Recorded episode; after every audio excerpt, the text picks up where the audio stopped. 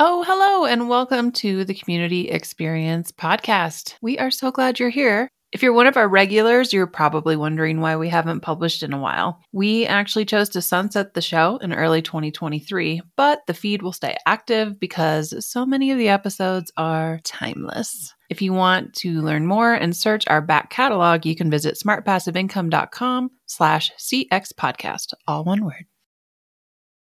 Hey, we have an amazing event coming up, the Expert Advantage Workshop Series, where every day for a week, starting on Monday, May twentieth, it's myself and another expert coming on to present to you about various kinds of things to help you with your brand and your business.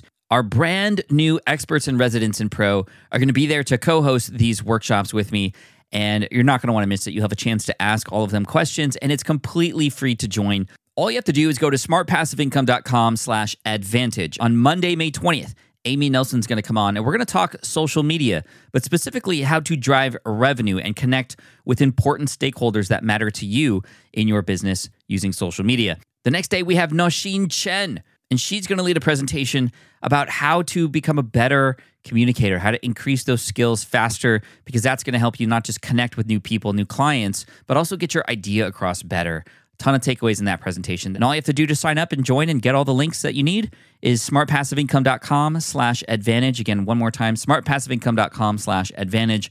Join us on our Expert Advantage Workshop Series. You're not going to want to miss it. Again, smartpassiveincome dot com slash advantage.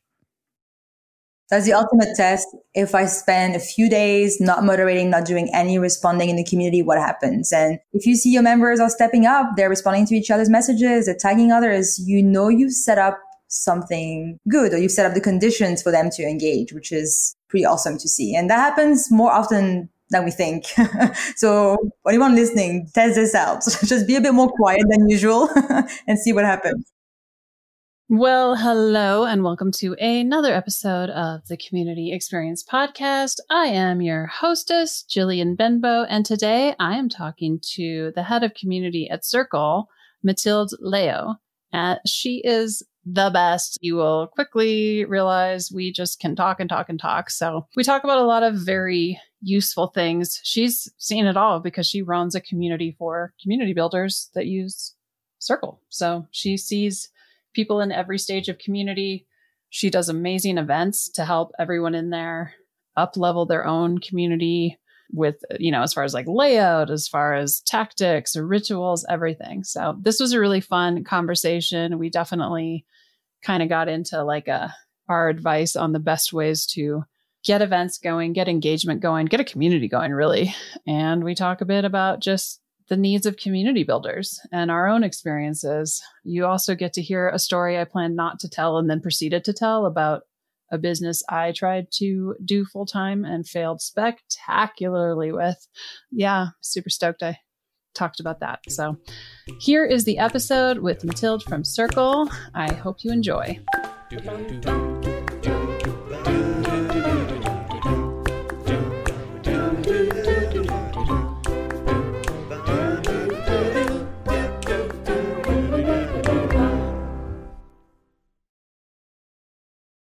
Welcome back to the Community Experience Podcast. I am excited. It's taken a year to get this guest on, on the show. She's hard to get down on the show, but it was worth the persistence. Today, I am talking to one of my community pals that I work with semi-closely, and that is Mathilde Leo from Circle. Bonjour. Bonjour, Jillian. Thank you so much for having me, and thank you for being so patient. I wanted to come before, and you know, life happened. Very excited to be here. Yeah, and I'm just giving you a hard time. I wasn't. It wasn't that, you know. I, only a couple bribes, you know. So we're good. I'm, no, I'm, uh, I'm enjoying my my fruit basket. Just ah, excellent, excellent. I'm glad it arrived. I have been excited to talk to Mathilde for a while, namely because she runs, she's the head of community at Circle. And that is, I think everybody knows this by now. That is our platform. That is what we use. That is what we recommend. So I have done events with Circle. We've worked on projects together. We, we you know, we help each other out uh, the way community builders do. And it's, it's great. I love also just seeing everything Mathilde does at Circle and in that community. Likewise. I think I was thinking about it the other day. I think you were, I don't think, you were the very first guest at the very first Circle community event I hosted when I was in my first month on the job. So I have fond no memories way. of that. Yeah. I didn't know that. The show and tell community tour. That's right. Oh my gosh. And that was one of my first like events in your community or other communities, like showing off S P I. That was great. So it was a great event. Look how much we've grown. Look at us. So Mathilde, look at us. Um, so let the audience know a little bit about you. Sure. What's your story?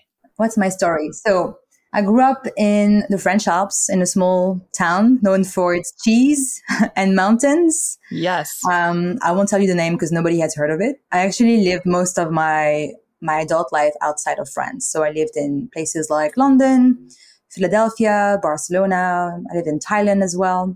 And yeah, the, the reason why I moved so much is because I became an accidental community builder. Early in my career, I created a community that became quite successful. It was not planned, but I was able to live off it and quit my full-time job to focus on, on growing it remotely. And so I can tell you all about it if you'd like, but that would be probably a long story. But yeah, it was a community for product managers. And that really got me into the community world, just understanding that community can be a business. It can also be a real passion. And so I ran that community for about five or six years as a as a solo community builder. It was mostly in-person events, conferences. We had, you know, a product management festival in Barcelona. We had a retreat for heads of products that we hosted in the middle of the Welsh countryside, out of all places, but with people coming from all over the world. And yeah, and after five, six years of, of doing that, I, I was just really craving to join another another startup, because my background is in product management. I worked for a bunch of fast growing startups in London before uh, starting this community. So I joined Circle, and that was eighteen months ago now, when the team was just ten people, very small uh, company. And now we're about a hundred and building the community platform that we all love. That's amazing. I have many follow-up questions. One, what on earth brought you to Philadelphia? A lot of time when I talk to people in the U S, they ask me that question, actually. I, I studied abroad. That was my year abroad. No way. That is cool. I, I've never been to Philadelphia. I would like to visit. It looks like there's a lot of historic things. Obviously, the East, Eastern Seaboard is a beautiful place, which I'm bad at geography. I know Philadelphia is general in that general area. It is. Um, but yeah, you know, when you're when you're talking like Thailand and all these places and, and Philadelphia. I mean, it just, it sticks out a little as like, huh. Funnily enough, it was a defining experience for me because I actually lived and studied there. And that's this experience that got me to decide to go to London to do my master's and to work in tech, to be in the startup environment. And I think if I hadn't studied in the U S, I would probably not have done that, or not that early in my, in my career. Yeah. It's funny. It's funny. The the paths we take and the, and what comes of it. I, that's one of those fun, like ponder when you can't sleep. I know the serendipity. I, I think about serendipity all the time, the serendipity of careers, the people you meet at an event in a community that, you know, somehow become business partners one day or make you move cities or countries. I love that. Me too. Me too. You also mentioned that you sold your community. Is that correct? I didn't sell it. I was able to live off it pretty pretty well for a number of years, and then the pandemic happened. So for an, a business primarily focused on in-person events and experiences, that was pretty tough. Yeah, yeah. But yeah, it was a it was fun. It was called Jam, and it was really an experience. It was a conference that I started as a side project when I was in my first ever job in London. I was product manager, and on the outside, it seemed like I had everything figured out. You know, I had a good job, a good team. I was young, lots of responsibilities. But on the inside, it was a completely different story. I had a lot of imposter syndrome. I was struggling a lot. I just really wanted to connect with other peers from different startups and really understand how they were solving the challenges that I had. And so I created a, an event to share these stories. And, and out of this event came a community that I then hosted for a number of years. So again, serendipity. Yeah. Yeah. Well, and it's, I love, I love the origin story, because I think we all, you know, we all look at each other's social media or just, you know, what, what's, what they have going on, or the fact they live in cool places like Lisbon. And it's like, oh, it's amazing. But, you know, people are probably looking at us the same way, and no one ever sees like the, the anxiety, the loneliness, the imposter syndrome that we all deal with, but usually doesn't make it on the social feed. Got that right. And then I think it's, it's funny to me. So many people we work with are doing the opposite. They're trying to leave their traditional careers, like corporate careers, and do full-time their own thing. And you went the other way. And I actually am more similar, I think, to your story. Like, I tried doing my own thing, was not that successful, but I missed the accountability of a team, but also just the dynamic of working with people. It could be very lonely. So interesting. I didn't know that. We have to talk about this. What was your business? Oh my gosh, I do not want to talk about it. Okay. This. Okay. Off the record, later on, we can talk about it. I see it as like such a like struggle failure. So I, I hate talking about it. Maybe one day I will, but I'm not ready. All good. It was a fitness thing. And I was a little bit before the technology. So it was very hard to do. If I was doing it now, granted, the, the market would be much more saturated, but um, yeah, it, uh, there weren't like the platforms that you could to do it. Sounded like you were quite quite early in the fitness space. I'm a massive fitness freak, by the way. I just love working out. I know, you could beat me up if you want. I wouldn't try. mm, yeah, I, I'd be I'd be screwed. You, you could you could catch me and beat me up. I can, there's no escape. Yeah. So, anyways, I because it was just not working, I actually got a part-time job in community, and that was my first community job, to try to like make money that I could put into that business to make it work, because I needed more money to invest into it. And then it it was starting to gain traction. I was starting to figure it out. And then I had a hip injury and had to have hip surgery. And so running a fitness company was basically not going to happen anymore. So I, I was kind of over it anyways. So interesting. So like your side gig kind of put you on the path to what you do now. Yeah. And- Isn't that funny? We both have kind of interesting, uh, interesting origin stories, but we're not here to talk about me. Okay, although sorry. You, I'm going to stop asking questions. No, you can ask. You'd be an excellent uh, podcaster, Mathilde. Something, something to add to the plate. Nope. So, so something we wanted to talk about today, especially because Mathilde has the like unique perspective of running a community for community builders, for people on the Circle platform. So I like to call it Circle's Circle, Circle, Circle. But there's a, a community, you know, a Circle membership community where people who are running their communities on Circle come to talk to each other, to learn, to, you know, to, to network, et cetera. Is that an accurate description? Did I butcher That's it? A great description. Okay, one hundred percent.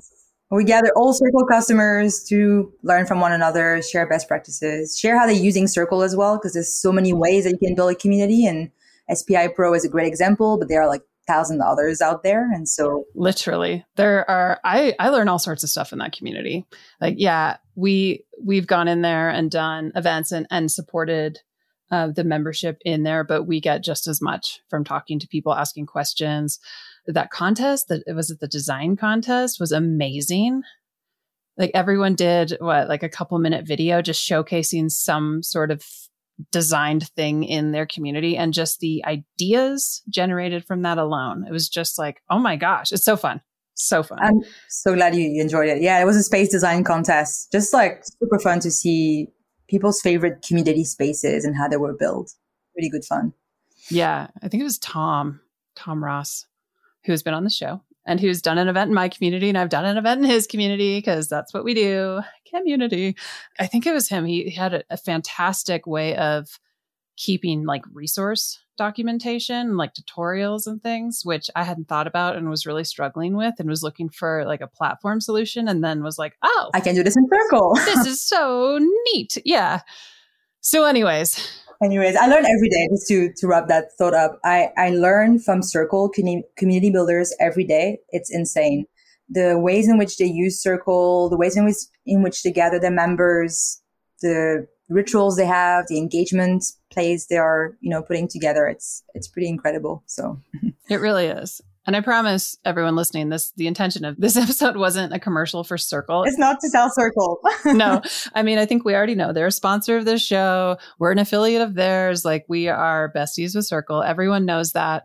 Uh, but we are here to talk about the fact that Mathilde has access to all the things that people are doing. And so a great insight, um, regardless of platform, on just strategy, things that are working, uh, and something we talked about as, you know, what should we talk about on this? Which we have so many things. We'll see. We'll see how much we do. We might have to do, I was joking, we might have to do four episodes, but something, something you have worked on, seen, observed, and just, I think, have a, a very amazing expertise on is designing community strategy when a lot of people just don't know where to start, or just see someone else do something and are like, well, they do office hours, so I guess I should do office hours, when it actually doesn't make sense. So talk to me a little bit about just designing a community strategy, and like the fact that each community is going to be unique, and maybe it isn't, it isn't a strategy in the traditional sense. I love that question. I love that question because when I started at Circle, the first thing I did was to try and come up with a strategy for our customer community, right? I mean, at the time, it was just a thousand people in it. Now it's ten thousand community members. It has changed a lot. But I remember just trying to fine tune the perfect strategy to create, you know, like, how will our members come together? Where will they share information? Where will they contribute to the community? And then I was struggling a little bit because I was going in all directions. I had a bit of analysis paralysis. I think that's something that all of us are in the community space are struggling with, or at some point in our community journey. There's so many things you can do for your members. But long story short, one thing I did in my first month at Circle, which in hindsight, I think was the best thing to do when it comes to community strategy, I organized community events, weekly events, to gather our community members and to help them share best practices and stories around how they build their community. It sounds very easy, but I think the most underrated way to start a community is by running an event. Because you can have the best strategy, you can have five pages of, you know, notes around the programs you're going to run when you have more resources, or exactly how your members are going to come together and engage. But if you don't have a way for your members to come together, get to know each other, form connections, then you don't really have a community. So I would say the first step in any community strategy is to find a way to gather your members and have them talk to each other live. I love that. I immediately think about, I've certainly scheduled events where it's like two people come and I'm like, wah, wah. And I'm sure you've experienced that too. And, you know, I like to tell people, uh, so we, yesterday, in fact, which, you know, by the time this airs, it'll be a month, but we launched our newest community, which is our learner community. And it's a new paid community for people who aren't ready for pro. Like, pro is for a person at a specific level of business. But we wanted, we realized that there were a lot of people that weren't there, but still needed and wanted the type of community that we provided. So we created a lower price point community. You can go check it out on smartpassiveincome.com slash community if if you are so inclined. So I actually saw you launch that community. It's pretty pretty great news. Yeah, it's going good. But I was going to say, so we we have a community manager dedicated to that community, which is in our larger academy. That's a whole other thing just about organization. But point being, we have a dedicated community manager, Ashley, and she is a like go getting high achiever. Like, she's amazing. And she's, she's creating these rituals and, and events and stuff. And I keep telling her, like, hey, just stick with it. It takes a while. It took probably six to eight months for our show and tell series, which has been our, our top community events in the community, to really take off. I think in general, you want to, you want to create an event, but also you want to stick to it for long enough to really see the results. And that's one of the other reasons why creating an event, a recurring event, is such a great way to validate your community idea as well, is because people vote w- with their feet when it comes to, to online communities. There's so much out there, so many resources, so many places you can be online, right? If you come to an event one hour a week, that tells you something. That tells you that there is something there. You want to spend time together with other people. If you spend one hour a week and you're paying for that event, even better. It's it's almost like your community strategy, your community purpose is validated. People are ready to spend time together. It's almost like sometimes when it comes to community strategy, community validation, we are trying to operate in the same world as products. When we validate a product idea, we are doing user interviews and surveys. But community building is slightly different, right? Because in with a product, you want to validate if somebody's going to use your product, use what you've built to solve a problem they have. But with a community, you're trying to validate if they're going to come together to solve that problem. That's why having a recurring event is such a great way to validate whether you are offering something of value, I think. That's my my thoughts on the topic. I love them. I love what you said about the differences between validating a product and a community. Like, you should put that on like a, put it on your wall. Rule to live by. Bring people together. Will they come together to solve the problem? That's, that's huge. Yeah. And I think, you know, community, community strategy, all of this, it's not like so new, but it's kind of still new. I feel like we're still breaking ground with just the best ways to do things. And so, and a lot of communities have come out of tech startups. Like, that's where a lot of the original, or like the V one of community, seem to come through. So I hadn't thought about that, but you're right. I mean, it's very product adjacent, how a lot of things in community are looked at, even just like the metrics and whatnot. And community metrics are kind of a funny thing because there's no metric to really measure community health. There are metrics to help indicate, you know, and, and we've picked like engagement or like original content, things like that, how much, you know, moderation percentages, things. There are a bunch of different cues to, to form a story, but it's not always like, I've worked in many a community where, you know, people are, I, I've stopped calling them lurkers. People are observing, right? They're observers. Their style. Yeah. People are, you know, their style is not to participate in the way we gauge success. Like, they might be reading everything, maybe even like DMing, that kind of thing. Maybe there's not a metric you can capture for what they're doing. They're perfectly happy. I love that. I think you're right in saying that. It's still early. We're still defining the language of community, the metrics of community. And I think it's okay. And it's normal that we, we are borrowing from the well of product or, or social and, you know, audiences. But we are definitely at this interesting point now where we're starting to reshape a different language, you know, measuring connections. Like, that's totally a, a valid way to measure community. Like, how many people have made connections? How do they feel about those connections? Sense of belonging index. Like, there's all kinds of great resources on the topic out there, but yeah, it will take still a little bit of time for everyone to align on one language. Or I guess it's almost like we're always looking for the one metric or the one, one word that's going to des- describe what we do. I don't know if that's good or not, but. Oh my gosh. Yes. The, what do you do question in community? It's great. People, sometimes it's funny. Sometimes people, when they're like, what they think I do, when they tell me, it's hilarious. Like, cause sometimes it's so much cooler than anything I've ever done. Like what, what they think I'm doing all day. And then other times it's just like, so I'm just like, do you know how the internet works? Like, no, that's not what I do. It's I think so I had funny. to explain to my mom about five hundred times. And my mom, she's not, you know, super old, like she should get it. But when I was a product manager, I had a good analogy. I was saying, it's like I'm an architect for the internet. I help build things, design things. But now that I'm in community, it's a bit different. So I'm still looking for for the right analogy.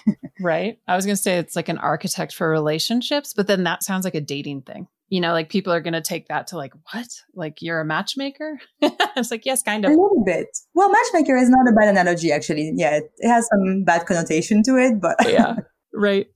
Oh my gosh. Yeah. Yeah. I've yet, I've yet to figure out like what my elevator explanation is of one, what our company does. And then two, what I do. Like, it's just, I'm just like internet stuff. I invented the internet. That's what I do. Just kidding. Thinking about these rituals and trying things and giving them a chance. And, and to your point with show and tell, which, and I've noticed, you know, observationally just with the, you know, events in Circle in particular have shifted a little over time. I'm curious how you, when you do a tweak, let's say to an event, like the time of day, for example, and you have a, you have a global workforce or a global staff as well as community. So it's, I think it's easier for you than some of us who are, do, do not have a, a global staff. I really wish we did. So we could do more events in different time zones, but like, how are you deciding what time of day or what day of week is best for the, these like live get-togethers to get like for a time that works for most. How did you troubleshoot that? Asking for a friend. Yeah, well, time and time zone is a complex issue for sure. I think I didn't really have a specific, you know, recipe or equation. I tried to look at, well, I did actually. I tried to look at where most of our community members were in the world. And, you know, whilst we are serving a global community, there are people from all over the world using Circle. It's, when I joined, it was mostly U S. And I was trying to find, I guess, the, the time zone, the, the time that worked for most people. Like if, you know, I, I have the advantage of being a bit in the center, like, you know, G M T time zone. And so um, what I did as well is experimenting. So trying out, you know, different, so we do our we weekly office hours where, you know, I answer questions from the community twice a week. I tried to experiment with that a little bit, but I think beyond picking, you'll never have a time that will work for everyone. So that's the first thing to, right. to, yeah. to know. Just accept it. yeah, accept it. And also I think, I think you want the events to be roughly at the same time. So you want your members to come to expect that office hours at one p.m. Eastern. Got it. It's, you know, it's every Tuesday at one p.m. So not trying to change too much to serve, you know, like your co- other community members. You might want to create a different event for them or a different ritual. I know you at S P I Pro, you all are doing specific events for people in Australia and, and Asia. And it does require to have a team. You need resources. You need supports. I've, I've recently hired. I'm super happy. We are now a team of two in the community Yay, team at Circle. You doubled. Woo. Yay. But yeah, the whole of last year on my own, I did my best and also trying to listen to signals from the community. So every week I, I would have maybe five or ten people asking me, what about Europe friendly office hours time? And I'm based in Europe. That was something easy that I could do. And so I was like, okay, I hear you. We will have now every two weeks a European office hours time. So it's about seeing where your members are, but also knowing that you won't find a perfect time for everyone. And that's okay. You also have to prioritize, you know, your energy and making sure you show up at a time that's okay for you too. Yeah, absolutely. Yeah, I was just telling, so our community manager in Pro, David, who just moved and is on the East Coast now, we were just talking about this yesterday about our Oceania meetups. And so I'm kind of passing the torch and was talking to him about, you know, like, so, you know, it's going to be kind of late at night for you. So let's figure out, you know, I mean, maybe I keep doing them because I'm in mountain time zone. So it's earlier for me, but it's tough. It's tough. It is tough. It is math. One thing I realized as well with events is that a lot of people were watch- watching the replays of our events. I didn't expect yeah, that at first. Replays were the best. Yeah. With Show and Tell, I was, so Show and Tell is our weekly, it used to be a weekly series, community tours, community builders coming to lift the curtain on their community setup, what they've learned, launching the community all, and all that good stuff. And when I launched this event, it was really a way to learn, what do people care about? Do they care about seeing setups of communities? Do they care about, because we were doing at the same time workshops and masterclasses. And so I was trying to see, again, people vote with their feet when it comes to events. Do they go more to the workshops, learning from experts, or do they, do they want to learn from peers and other community builders? And it turns out the latter. And looking at attendance was one thing, but I also looked at views on the videos. And it turns out that a lot of people were watching the replay. Some people were DMing me saying, I'm binge watching all the Show and Tells. I'm building my community now. And I'm just like pausing, you know, like seeing how people are setting up their spaces, how they're driving engagement. So I think, again, when, when it comes to timing, also know that there is probably a sizable part of your community who will be asynchronous, and that's fine. And tools like Circle and others allow you to, to make that happen. For sure. Yeah. The, the replays are, I think, super valuable. Someone was telling me with the replays, what they do is they just listen to it at like one and a half speed. So they listen to it like a podcast just to get the info, like if it's more of a conversational one. And I was like, I never thought about that. Good to know. With my with my pace, I think you would die if you tried to do one and a half. I think you want to slow it down more. Oh, no, I'm sure it would be. I'm sure. I'm sure it would work. So something something else we wanted to to touch on, and this might be a good transition. It's like we're trying all these things in our communities, seeing what sticks, all that. Let's talk about boundaries, burnout, how to stay sane as a community builder, as you put it. And just, I like what you said, Mathilde, in true like ex-product manager current community leader sent me sent me a list of some ideas uh, for the for the episode. It's a little behind the scenes info, but quoting Mathilde, how to prioritize when everything is a priority and managing and taking care of yourself in order to take care of your members. And that is so apropos. Did I write that? I don't remember. It must have you been did. Like that night. Love it. Yeah. Yeah. And I'm just like, yes, like I deal with that still every day. Like it's it, community never sleeps. There's always something. There's always what you think you're going to do today, this week, this month, this quarter. And then there's all the stuff that comes up on top of that. I really am starting to believe that even, even like at my company everywhere, no one has any idea the level of work that goes into just like keeping our head above water. It's a great career, everyone. It's the work, but it's also the emotional work, right? When you are When you have a front row seat to your members' problems, challenges, it, you often feel like you have to solve them all. And that's what I think is the most, is the biggest risk to community builders, specifically when you're a team of one or you're a solo community builder. It's, as you said, your community never sleeps. So there's always one more message you can respond. There's always one more person you can support, one more event you can organize. But you have to, you have to have boundaries and boundaries, but also I think you have to have, you have to be able to update those boundaries. Because to give you an example, when I started my role at Circle, my little Circle bio used to say, I'm just a D M away. Because at the time, you know, a thousand customers, very manageable. I also wanted to have those one-on-one conversations. It was really helpful for me to speak to as many Circle community builders as possible, to inform my programming and so on. eighteen months later, I had to remove I'm just a D M away because it's not possible to, you know, do the work, do the programming, manage a healthy community if you're constantly in your D M supporting every member, because that's what I was doing at some point. I, I just could not leave my D Ms, you know, unopened. I wanted to connect somebody with a community builder they could learn from or share a resource with someone. And so now my bio says, you know, if you want my support or guidance, come to our office hours twice a week. We'll, we can chat about your problems. We can brainstorm solutions together. People still send me D Ms and I still respond from time to time, but I've made it clear what my boundaries were. Yeah. That's a, that's a good one. I never even thought about that, to, to just direct everyone to office hours. Did you get any pushback where people were like, I can't come, or, you know? Yeah. Some people push back, or I guess maybe I should rephrase. I still respond to my D Ms, but right, yeah. I don't set the expectation that I'm here, that I can support everyone. And because, you know, with a community with ten thousand community members, it's impossible.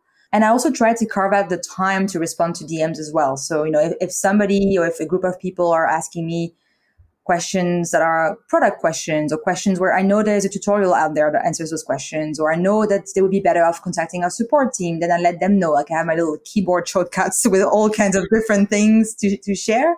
But then I also have the D Ms that are more like, hey, like, I feel like I don't know what I'm doing. I need support. In that case, I will carve out the time to respond, but it's not, it's not, it's not expected. So boundaries are important. Carving out the time to respond to your members, I think it's another. I do too. Even just the, uh, not even D Ms, just in the community engaging, right? Like the balance of having a presence in there and being kind of an active member, but like with authority, I guess, but also giving people the space to talk to each other.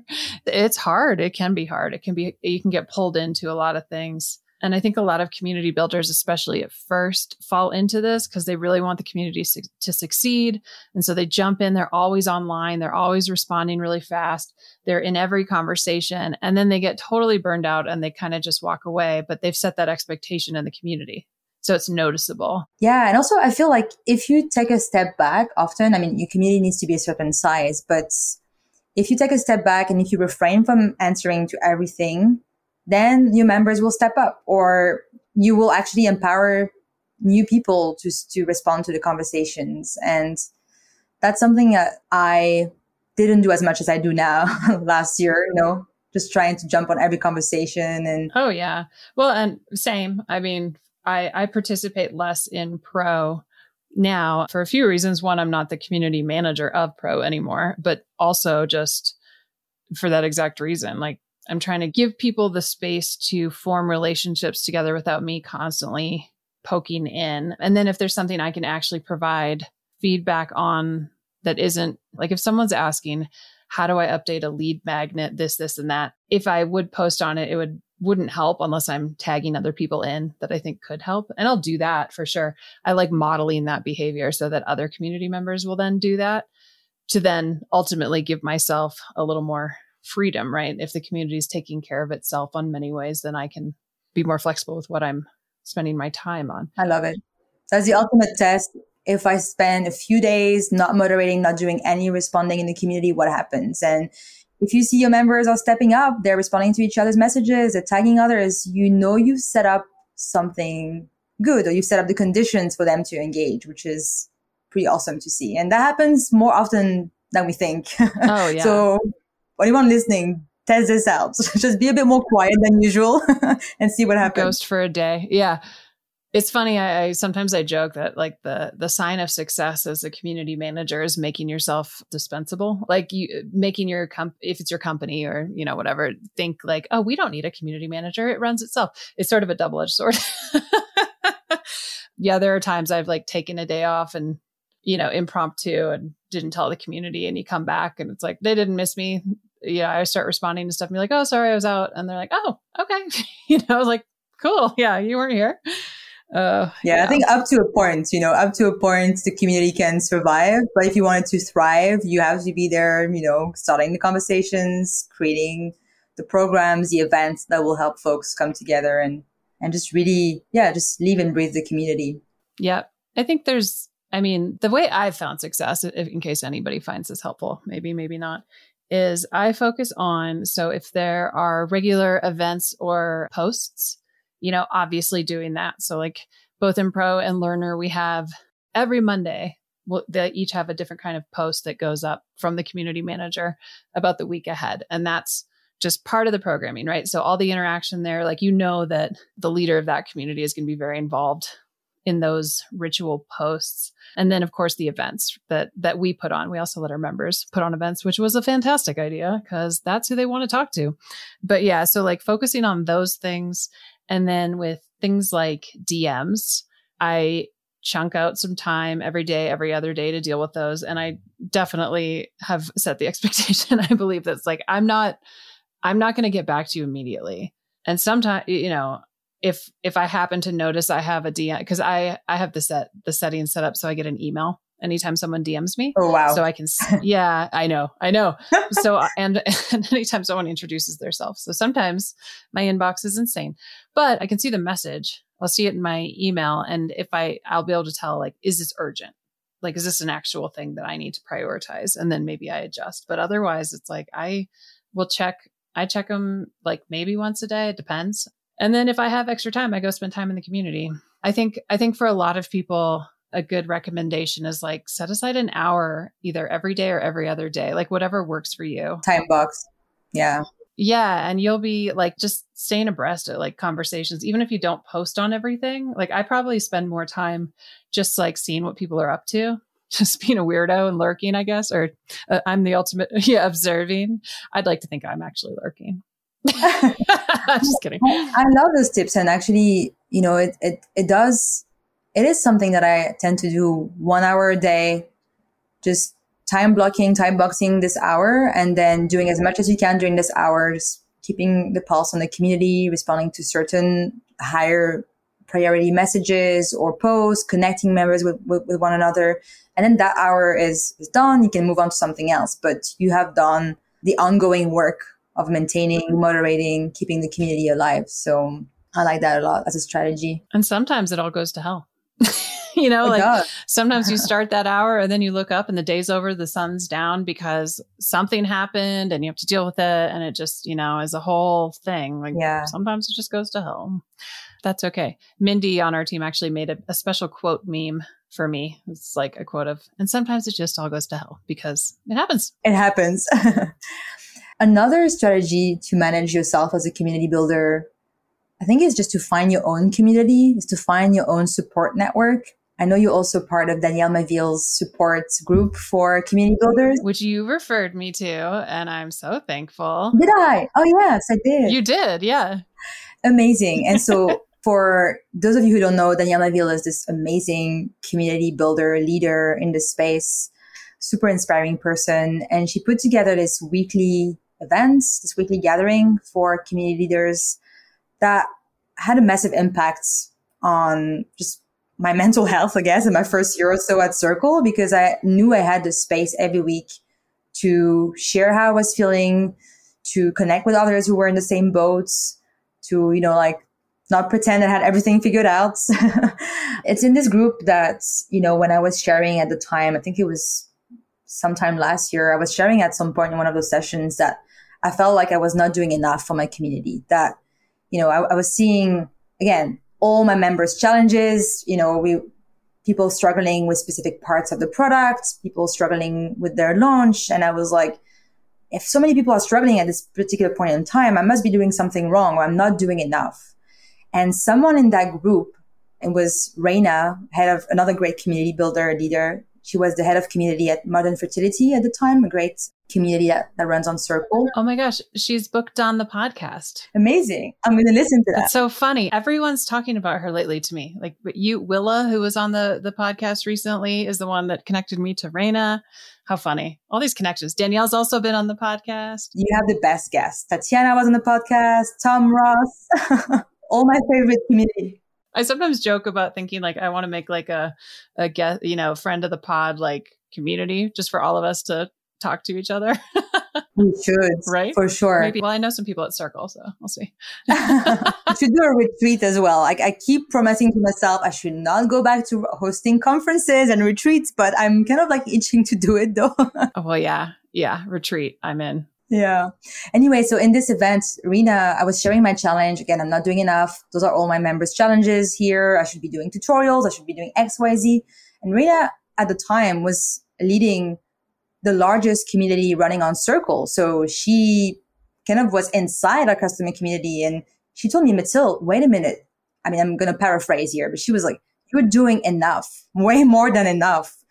And I was like, well, if she's telling me this and she's a person running, you know, the largest community on Circle, having all kinds of things on her plate, I should probably trust her and trust her judgment, you know? Long story short, I think just like hearing from other people in your community what they need, but also oftentimes their needs are met and you're just, because you're such a perfectionist or you're looking ahead or at the things that you're not doing or the, the needs you're not serving. Yeah, so just like being part of a support group, having your own community as a community builder, leader is super important. Can I just say when you said that, like that that's how you were feeling, I had the exact same response. I'm like, are you kidding me? Like you are so present and active in the Circle community. Like you are definitely doing enough. And I think that that brings up a, a really good point, which to your point that community, community managers, community builders, we need our own communities, but also just the reminder that as community builders, our role and purpose is not to be our members' life raft. Like we aren't there to save them. We are there to provide a safe place for them to do what the purpose of the community is. And we're there to help them navigate all of that, but they have to save themselves. Like they have to figure it out. And, you know, a community builder may be in there and really struggling with stuff. And we can, we can offer support, but we can't like, we can't fix it for them. And it's really hard for me to like say that because I want to fix everything for everyone. I just want to come in and fix it. And like, yeah. And it's, and it's not about like glory or anything. It's just like, I genuinely just want to be the person that like fixed their problem for them. Yeah. It's almost like in a plane, like you, you giving this image of, you know, on the sea, but in a plane, you put your mask first before other people. And yeah, I think it's a, it's, it's a good image. I think it's also a matter of knowing that your members can help one another.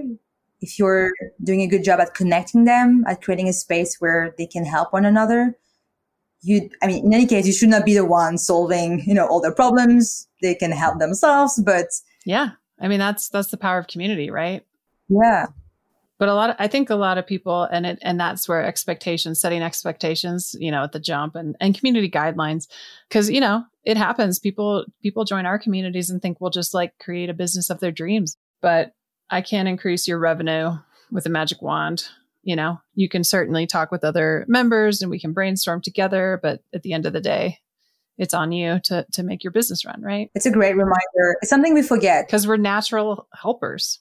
Yeah, exactly. we forget that it's it's not our job to solve everyone's problem. No, even though, like, yeah, we all wish we could. Like, if if someone met, gave me the power to do it, I'd be like, just kidding, haha, you know. But uh, I don't have that magic wand yet. I would love it. Okay, well, we are kind of at the at the time. So, is there anything else community specific you wanted to talk about that we didn't hit on? I don't think so. I guess maybe one thing.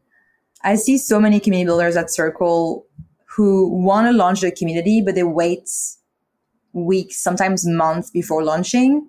But there's not a single person I talk to who hasn't told me, Mathilde, I wish I had launched faster. I wish I had gathered my members faster. And so a big focus of my team right now is to is to help anyone who aspires to build a community just get in the mindset to launch fast. Because again, unlike a product where you want you want a minimum viable product, but you also want the product to be polished enough that it will, you know, retain your, your early adopters, a community is going to be built with your members. So that's something to keep in mind. Go for it, launch it, gather your folks, create rituals, create events, tweak things together would be my my top top tip to leave people with. Yeah, I love that. I think overly planning programming is often a waste of time. It's a good thought exercise if you want to just think about options, but ultimately that founding group that you, you know, if you can get, and, you know, you don't need a hundred people to launch a community. You can launch with five, you can launch with ten. It depends, you know, what your, what it's about and, and what, you know, your growth intentions and strategies are. Also, while we're on the topic, like, you don't need to have a goal of a thousand members or twenty thousand members. You can have a, a small community that is tight knit and the intention isn't growth, and it's just focusing on the people who are there. And that's a successful community. A hundred percent. There's so many communities in, in Circle that I see in the, in our customer community that are fifty members, that are sixty members, twenty, that are very successful because they're, they focus on serving those members, helping them form, you know, deep connections. So completely agree.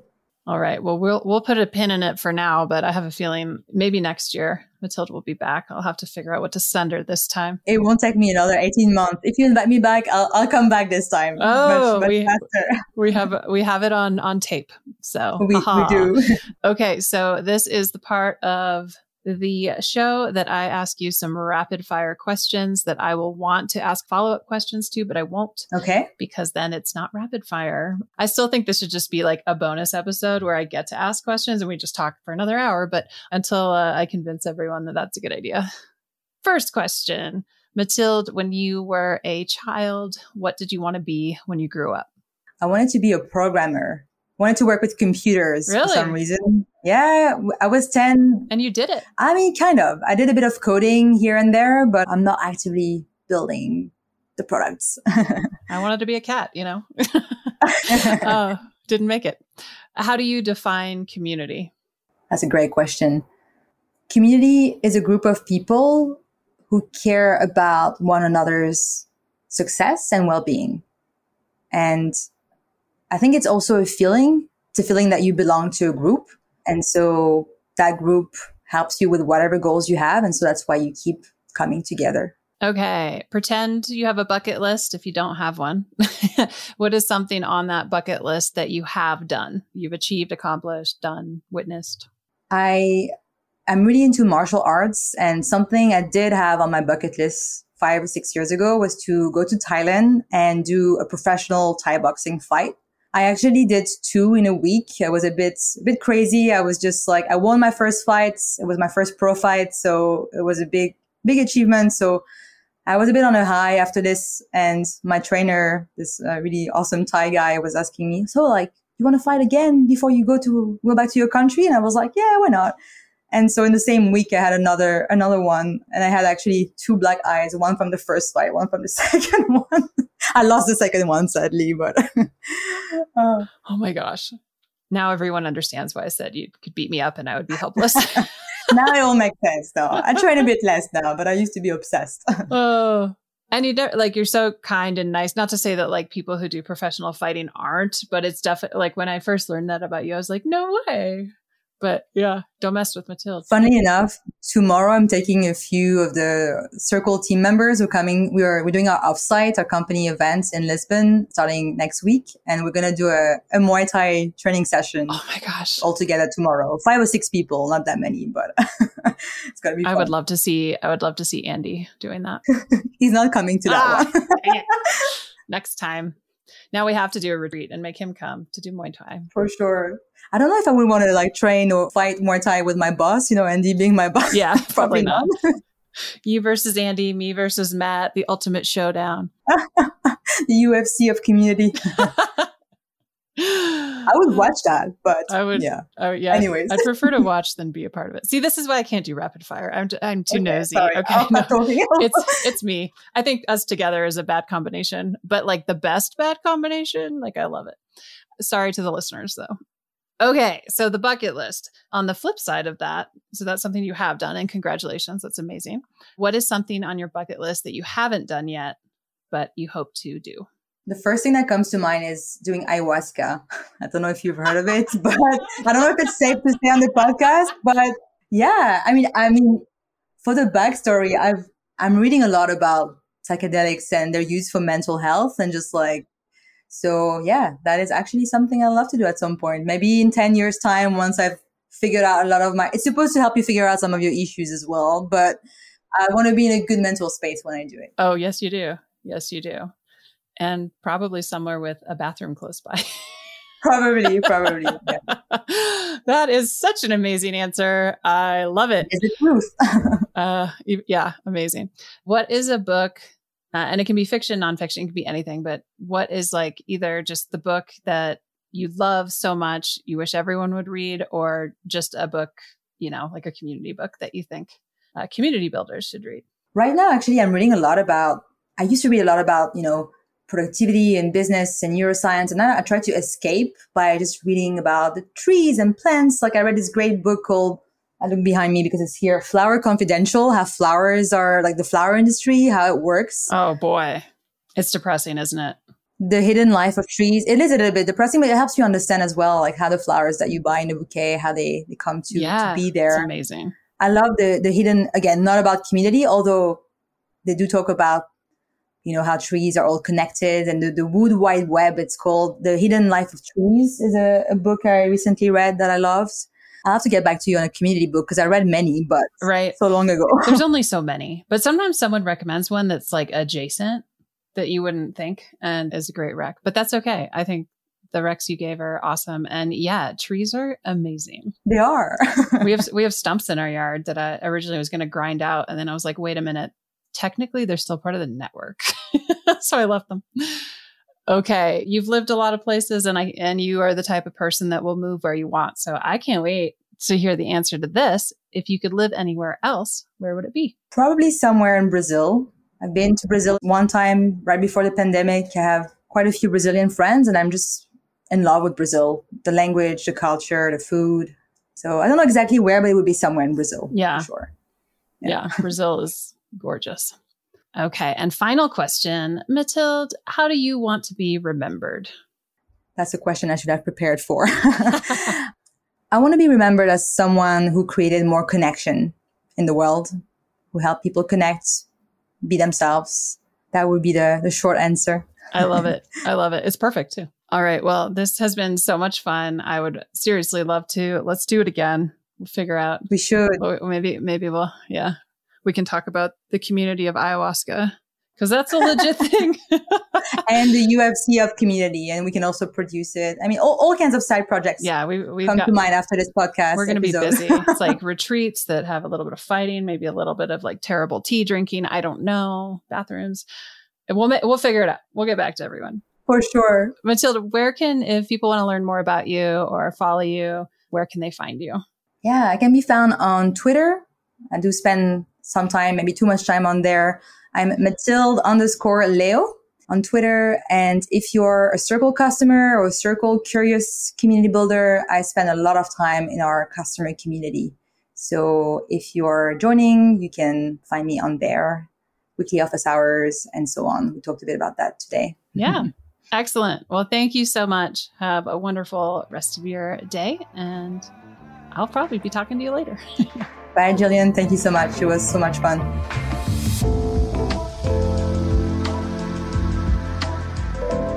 And that was our episode with Mathilde. I hope you enjoyed it as much as I enjoyed having it. Yeah. I didn't expect to talk about ayahuasca, but that was hilarious. Oh my gosh. That was, that was a highlight experience for me as far as just not expecting that sort of answer. But I think there's a lot of people who agree. It's become a thing. So anyways, let's talk about what we just talked about. It's fun to hear people's story into community. And there's always like the, the common threads are just like the little things. It was fun to kind of hear both sides, you know, from both Mathilde and myself, how we, how we got into it. I think, I think a lot of us are natural community builders, natural helpers. So it makes sense that we, that we get into this sort of thing. And imposter syndrome, when we were talking about being in the community support groups and, you know, thinking she wasn't doing enough. And then someone else with an amazing community who, as I mentioned, is supposed to be on the show, is scheduled. I guess I shouldn't have said anything, uh, but no, she's scheduled. She's going to be on the show. You know, it, sometimes it takes, it takes someone else saying, no, you're, you're doing everything. You're good. And yeah, going to say it again. We can't be our members' life raft, and we shouldn't be. We can throw it to them, but we are not it. If they grab on, awesome. You might have to throw it a couple times, but that's, that's our role, and, and that's okay. Some big takeaways besides obviously wanting to make life raft analogies work, the boundaries. And I love Mathilde have like a real life example with the, I'm just a D M away to how about office hours? And I'm joking. It's, it's not that like snarky. On her profile, she did a really great job in transitioning that expectation. And I like the idea of, uh, you know, I hadn't thought of that. Like put it on your profile. I love that. I also really liked her advice on giving things a few months and sticking with it while also talking to your community.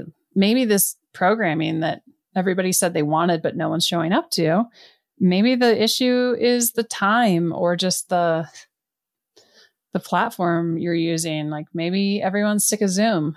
And so there's another way to do a live event that's not Zoom, that makes it a little more fresh, that gets people in the door. You know, there's, that's what I love about community. There's so many things you can try. And even, you know, I agree about not spending too much time planning out programming, because what you think people want and what they actually want can be different, or it can evolve.